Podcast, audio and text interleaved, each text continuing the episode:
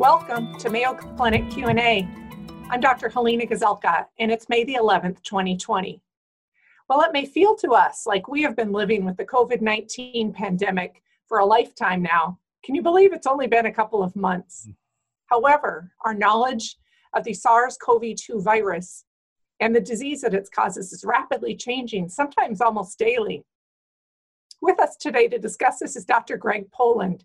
He's an infectious disease expert virologist, and we're calling today's episode Changing Virus, Changing Knowledge. Thanks for being with us, Dr. Poland. Yeah, my pleasure.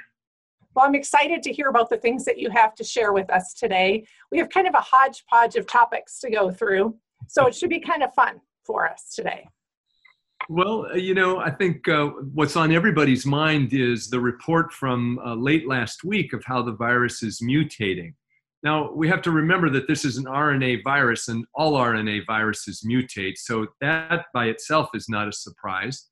It's not uh, mutating any rapidly, more rapidly than we would expect. Uh, in fact, it's rather slow mutation, consistent with what we know about uh, human beta coronaviruses. I think what, what raised some concern is that there have been about 14 mutations identified in that spike protein, the S protein that we now all know about. The question is what's the clinical significance of those mutations? I guess one thing we could say is that the mutations seem to make the virus more fit, meaning that it was easier to transmit because the evidence we have for that is in the beginning, while it only formed about 29% of all of the viral strains in, in Europe in February. Uh, by March timeframe, it was all of the strains that they could identify. That doesn't mean it's better or worse. It just means that it's different. From, from my perspective as a vaccinologist and somebody interested in infectious diseases, the question you always have, and you really have to watch carefully for, are any of those mutations going to occur in a portion of the gene, of the viral gene, that would uh, diminish the effectiveness of antivirals or diminish the effectiveness of any of the vaccines that are being developed? Thus far, no, but we're going to have to keep an eye out on that.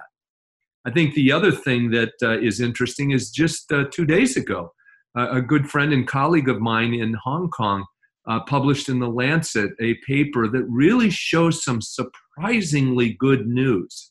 This was a study of 127 uh, people who had COVID 19, and they put about two thirds of them on triple therapy Kaletra, which is a combination of two uh, uh, antiviral drugs commonly used in HIV, actually, ribavirin, a general uh, antiviral, and beta interferon, which most often is actually used in MS uh, treatment. And then the control group just got the Kaletra.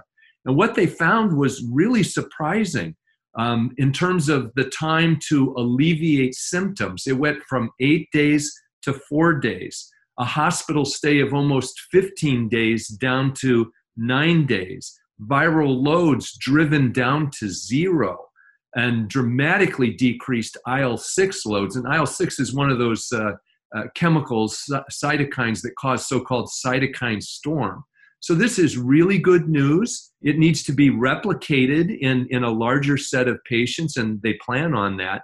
But at least it's a bright spot in what's been a long slog, as you pointed out, Halena. We're 16 weeks into uh, understanding this virus, and, and look at the progress being made. It's really unprecedented in science. That's really interesting, Greg. And one of the things that came to mind for me when you were talking about this um, particular combination of therapies, which wasn't something I was familiar with, is how in the world do we choose, knowing that all of these, um, uh, there's remdesivir that people talk about, mm-hmm. there's um, plasma, um, and now you're talking about other drug therapies. How do um, providers in individual areas choose the right um, treatment for their patients? And does it have something to do with availability of the medications, or is that to making it too simple?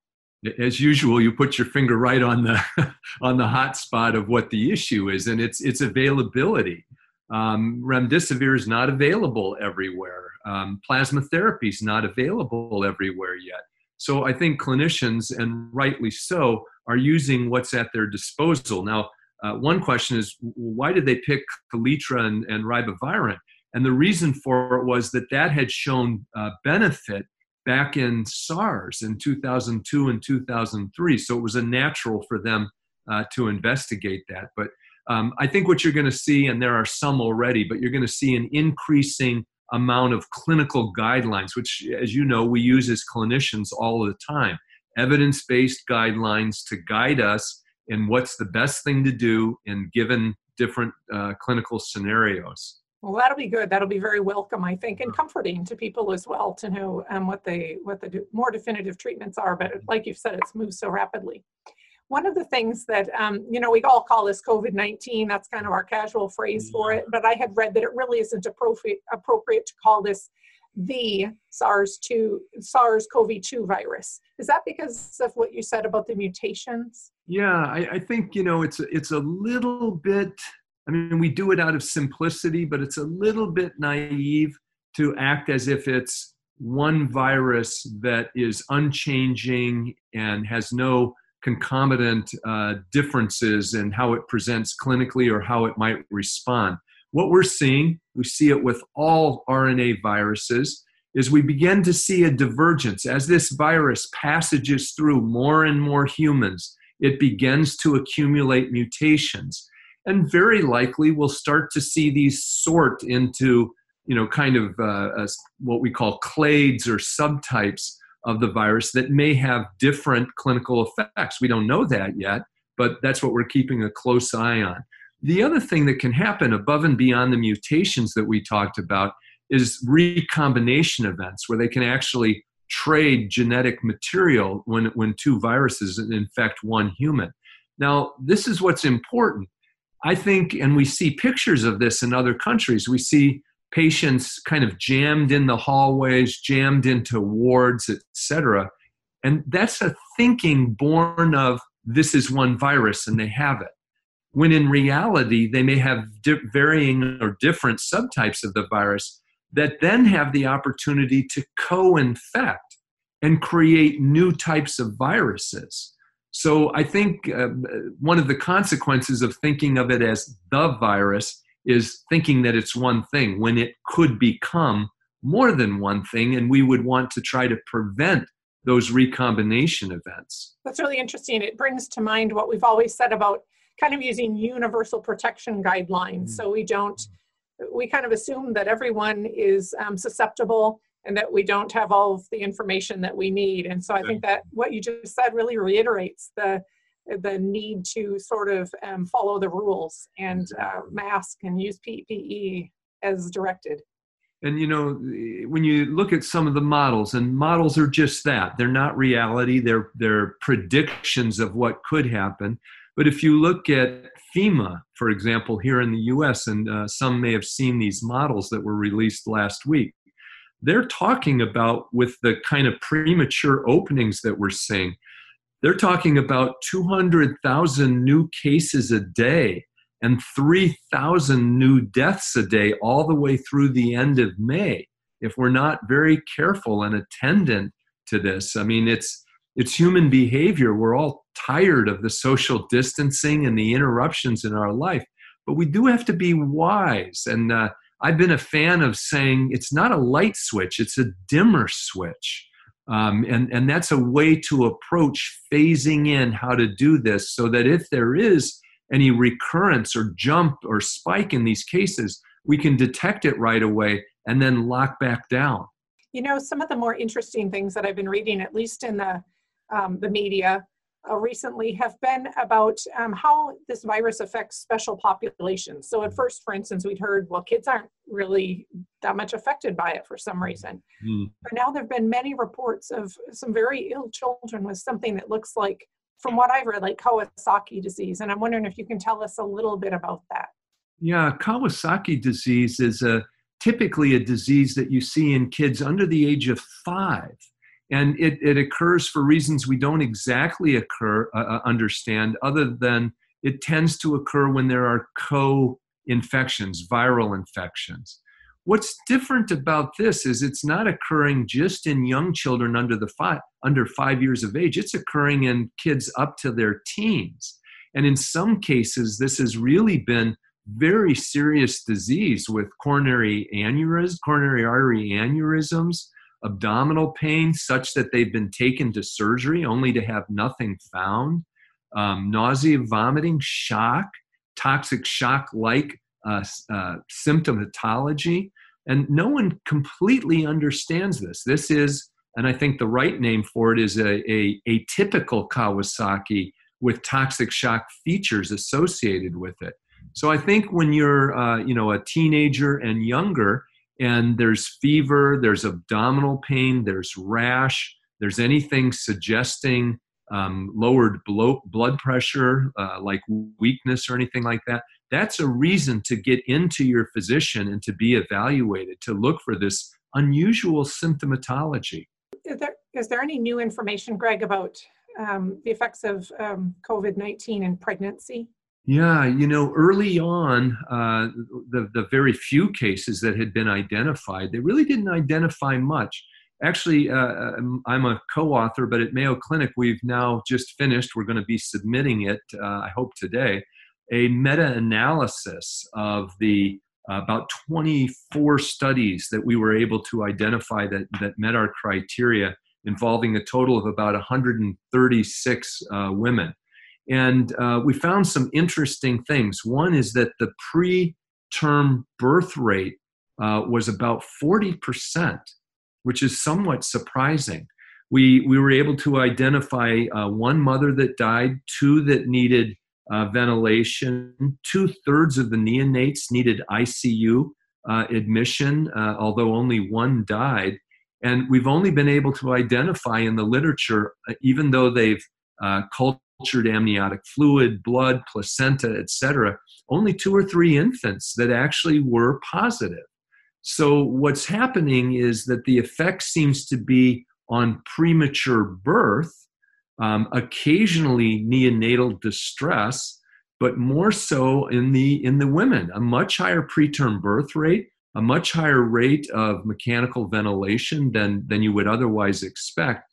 But I have to say, even with all that, overall, they did pretty well. And that's the surprising thing because, uh, as an example, pregnant women, particularly in the last trimester of pregnancy, who develop uh, influenza, have a greatly elevated rate of ICU admission, mechanical ventilation, uh, and all kinds of parameters of, of distress and toxicity.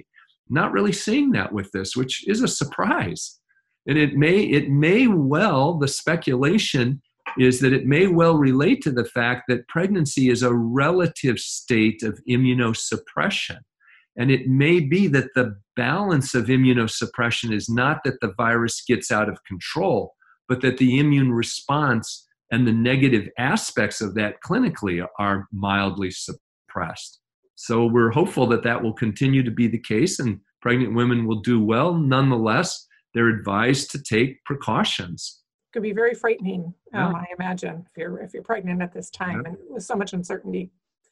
Um, Greg, are there any other special populations that you'd like to update us on? Um, I guess uh, a couple of other things. We talked very briefly about it. There was a study out of China showing uh, that men that had recovered um, for as long as now they only went out about 16 days, but they could find PCR evidence of the virus in semen, raising the question: Is there any possibility that this could be sexually transmitted. We don't we don't have an answer to that question.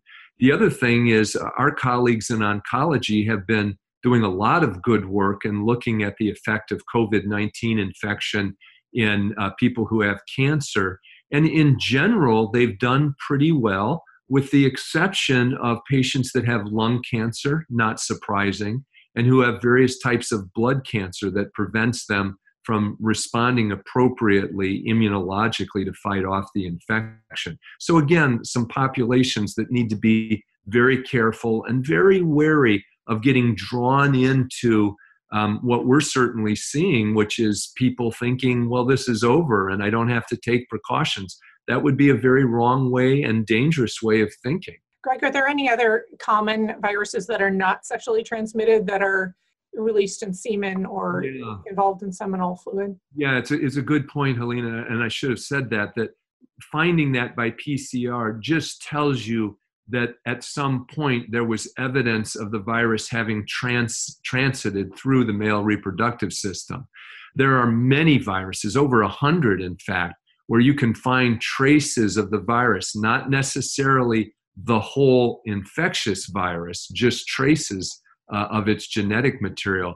West Nile, Japanese encephalitis, uh, uh, lots of them that uh, that's the case. So it's not so much an alarming finding as an interesting scientific finding that now bears further investigation. Greg, I'd now like to move on to one of my favorite topics, which is food. I should preface this by saying that I do not do the grocery shopping in my home. My husband does all of that and cooks. I'm pretty lucky. Hmm. But he has told me there's a real shortage of meats in the grocery store, particularly chicken, which is my favorite. Yeah. But we've seen here in the Midwest several hotspots of virus outbreak described in um, meat packing plants. Some of them have been pork, some otherwise.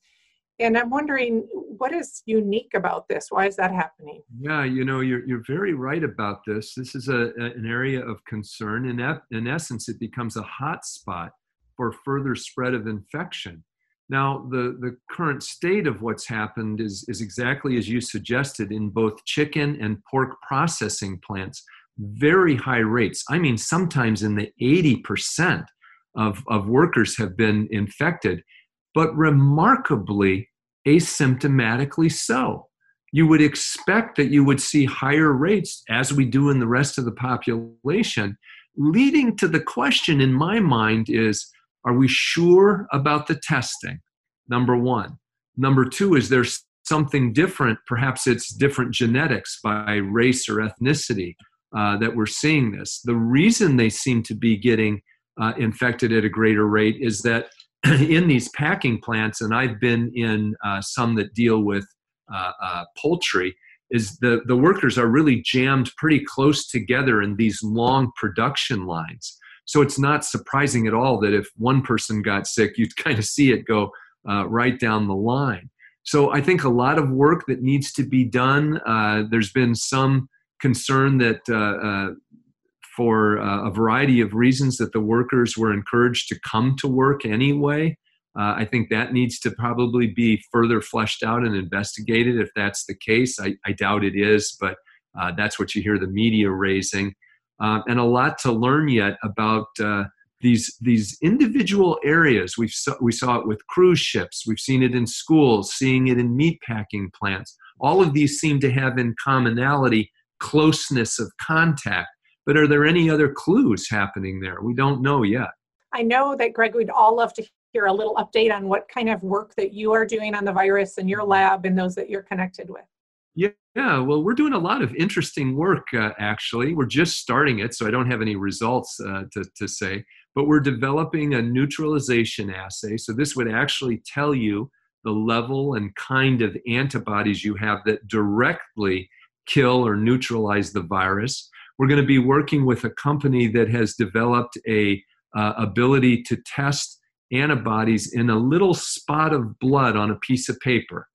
Uh, so that that could make things a lot easier. And then the most important work that uh, we're doing are looking at host genetics. So why are some people so severely affected and others asymptomatic disease? And lastly, uh, the development of a vaccine at, at Mayo Clinic and, and our lab We've developed some intellectual property that's been patented that we're using to develop a new platform. We don't have any vaccines like this currently, but a new platform that would make a vaccine that would be very cheap, could be stored indefinitely, and for which there wouldn't be any contraindications or allergic reactions. So, uh, very early, perhaps too early to even talk about it, but it's a direction that we're going and that we're very hopeful for that sounds like a miracle that we would all just uh, be thrilled with. Yeah. We look forward to hearing more about your research as as things develop. Yeah, thank you. Do you have anything else you'd like to share with us in particular today? You know, I, I think the thing uh, we were talking a little bit about it right before, and I'll, I'll look at the numbers here. When you look at Friday, there were 1,290,000 infections in the US. Now we're at almost 1,400,000 there were 76,000 deaths. Now we're up to 81,000 deaths just in two or three days. I mention these not not to be you know doomsday or anything, but to say that I really do think it's important that we intelligently, as a society, not base how we reopen on emotion. I'm tired of being socially distanced, but on science and on epidemiology and in understanding how we ramp up slowly, because very likely this fall we're going to have to ramp down again as this virus recirculates from the southern hemisphere. That's the best guess. So, the idea behind doing this is, as we've talked about, flattening that curve. Many people will say, well, doesn't that just prolong the time that people could get infected? And the answer is yes, but deliberately so. As we have seen, think about somebody getting infected today compared to a month ago. Now we know something about triple drug therapy. Now we know something about remdesivir. Now we have plasma therapy just in a month. So imagine if we can push this out another month or two, or maybe even three, the value of that in preserving life and preventing people from being admitted to a hospital in an ICU. That's the power of, of wearing a mask, of washing our hands, and maintaining some semblance of social distancing. So I, I mention it as an encouragement. It's working. Let's not cut it off at the legs. I think that's really good to hear because even here in Minnesota, uh, where I'm located, we've um, you know we hear so much about people just waiting for the next no. um, announcement from the governor that this could this be the week, could this be the week, no. which um, wonderful if we can reopen some of those uh, businesses and services safely. But good things to keep in mind that this is going to need to be kind of a lifestyle for a period of time for us. That we're cautious and that we use uh, good um, hygiene and, and masks and, um, and, and PPE and things like that. I think you're very right. Well, thanks so much for being with us today, Dr. Greg Poland. Thank you too for listening in to Mayo Clinic Q&A. We look forward to connecting with you next time.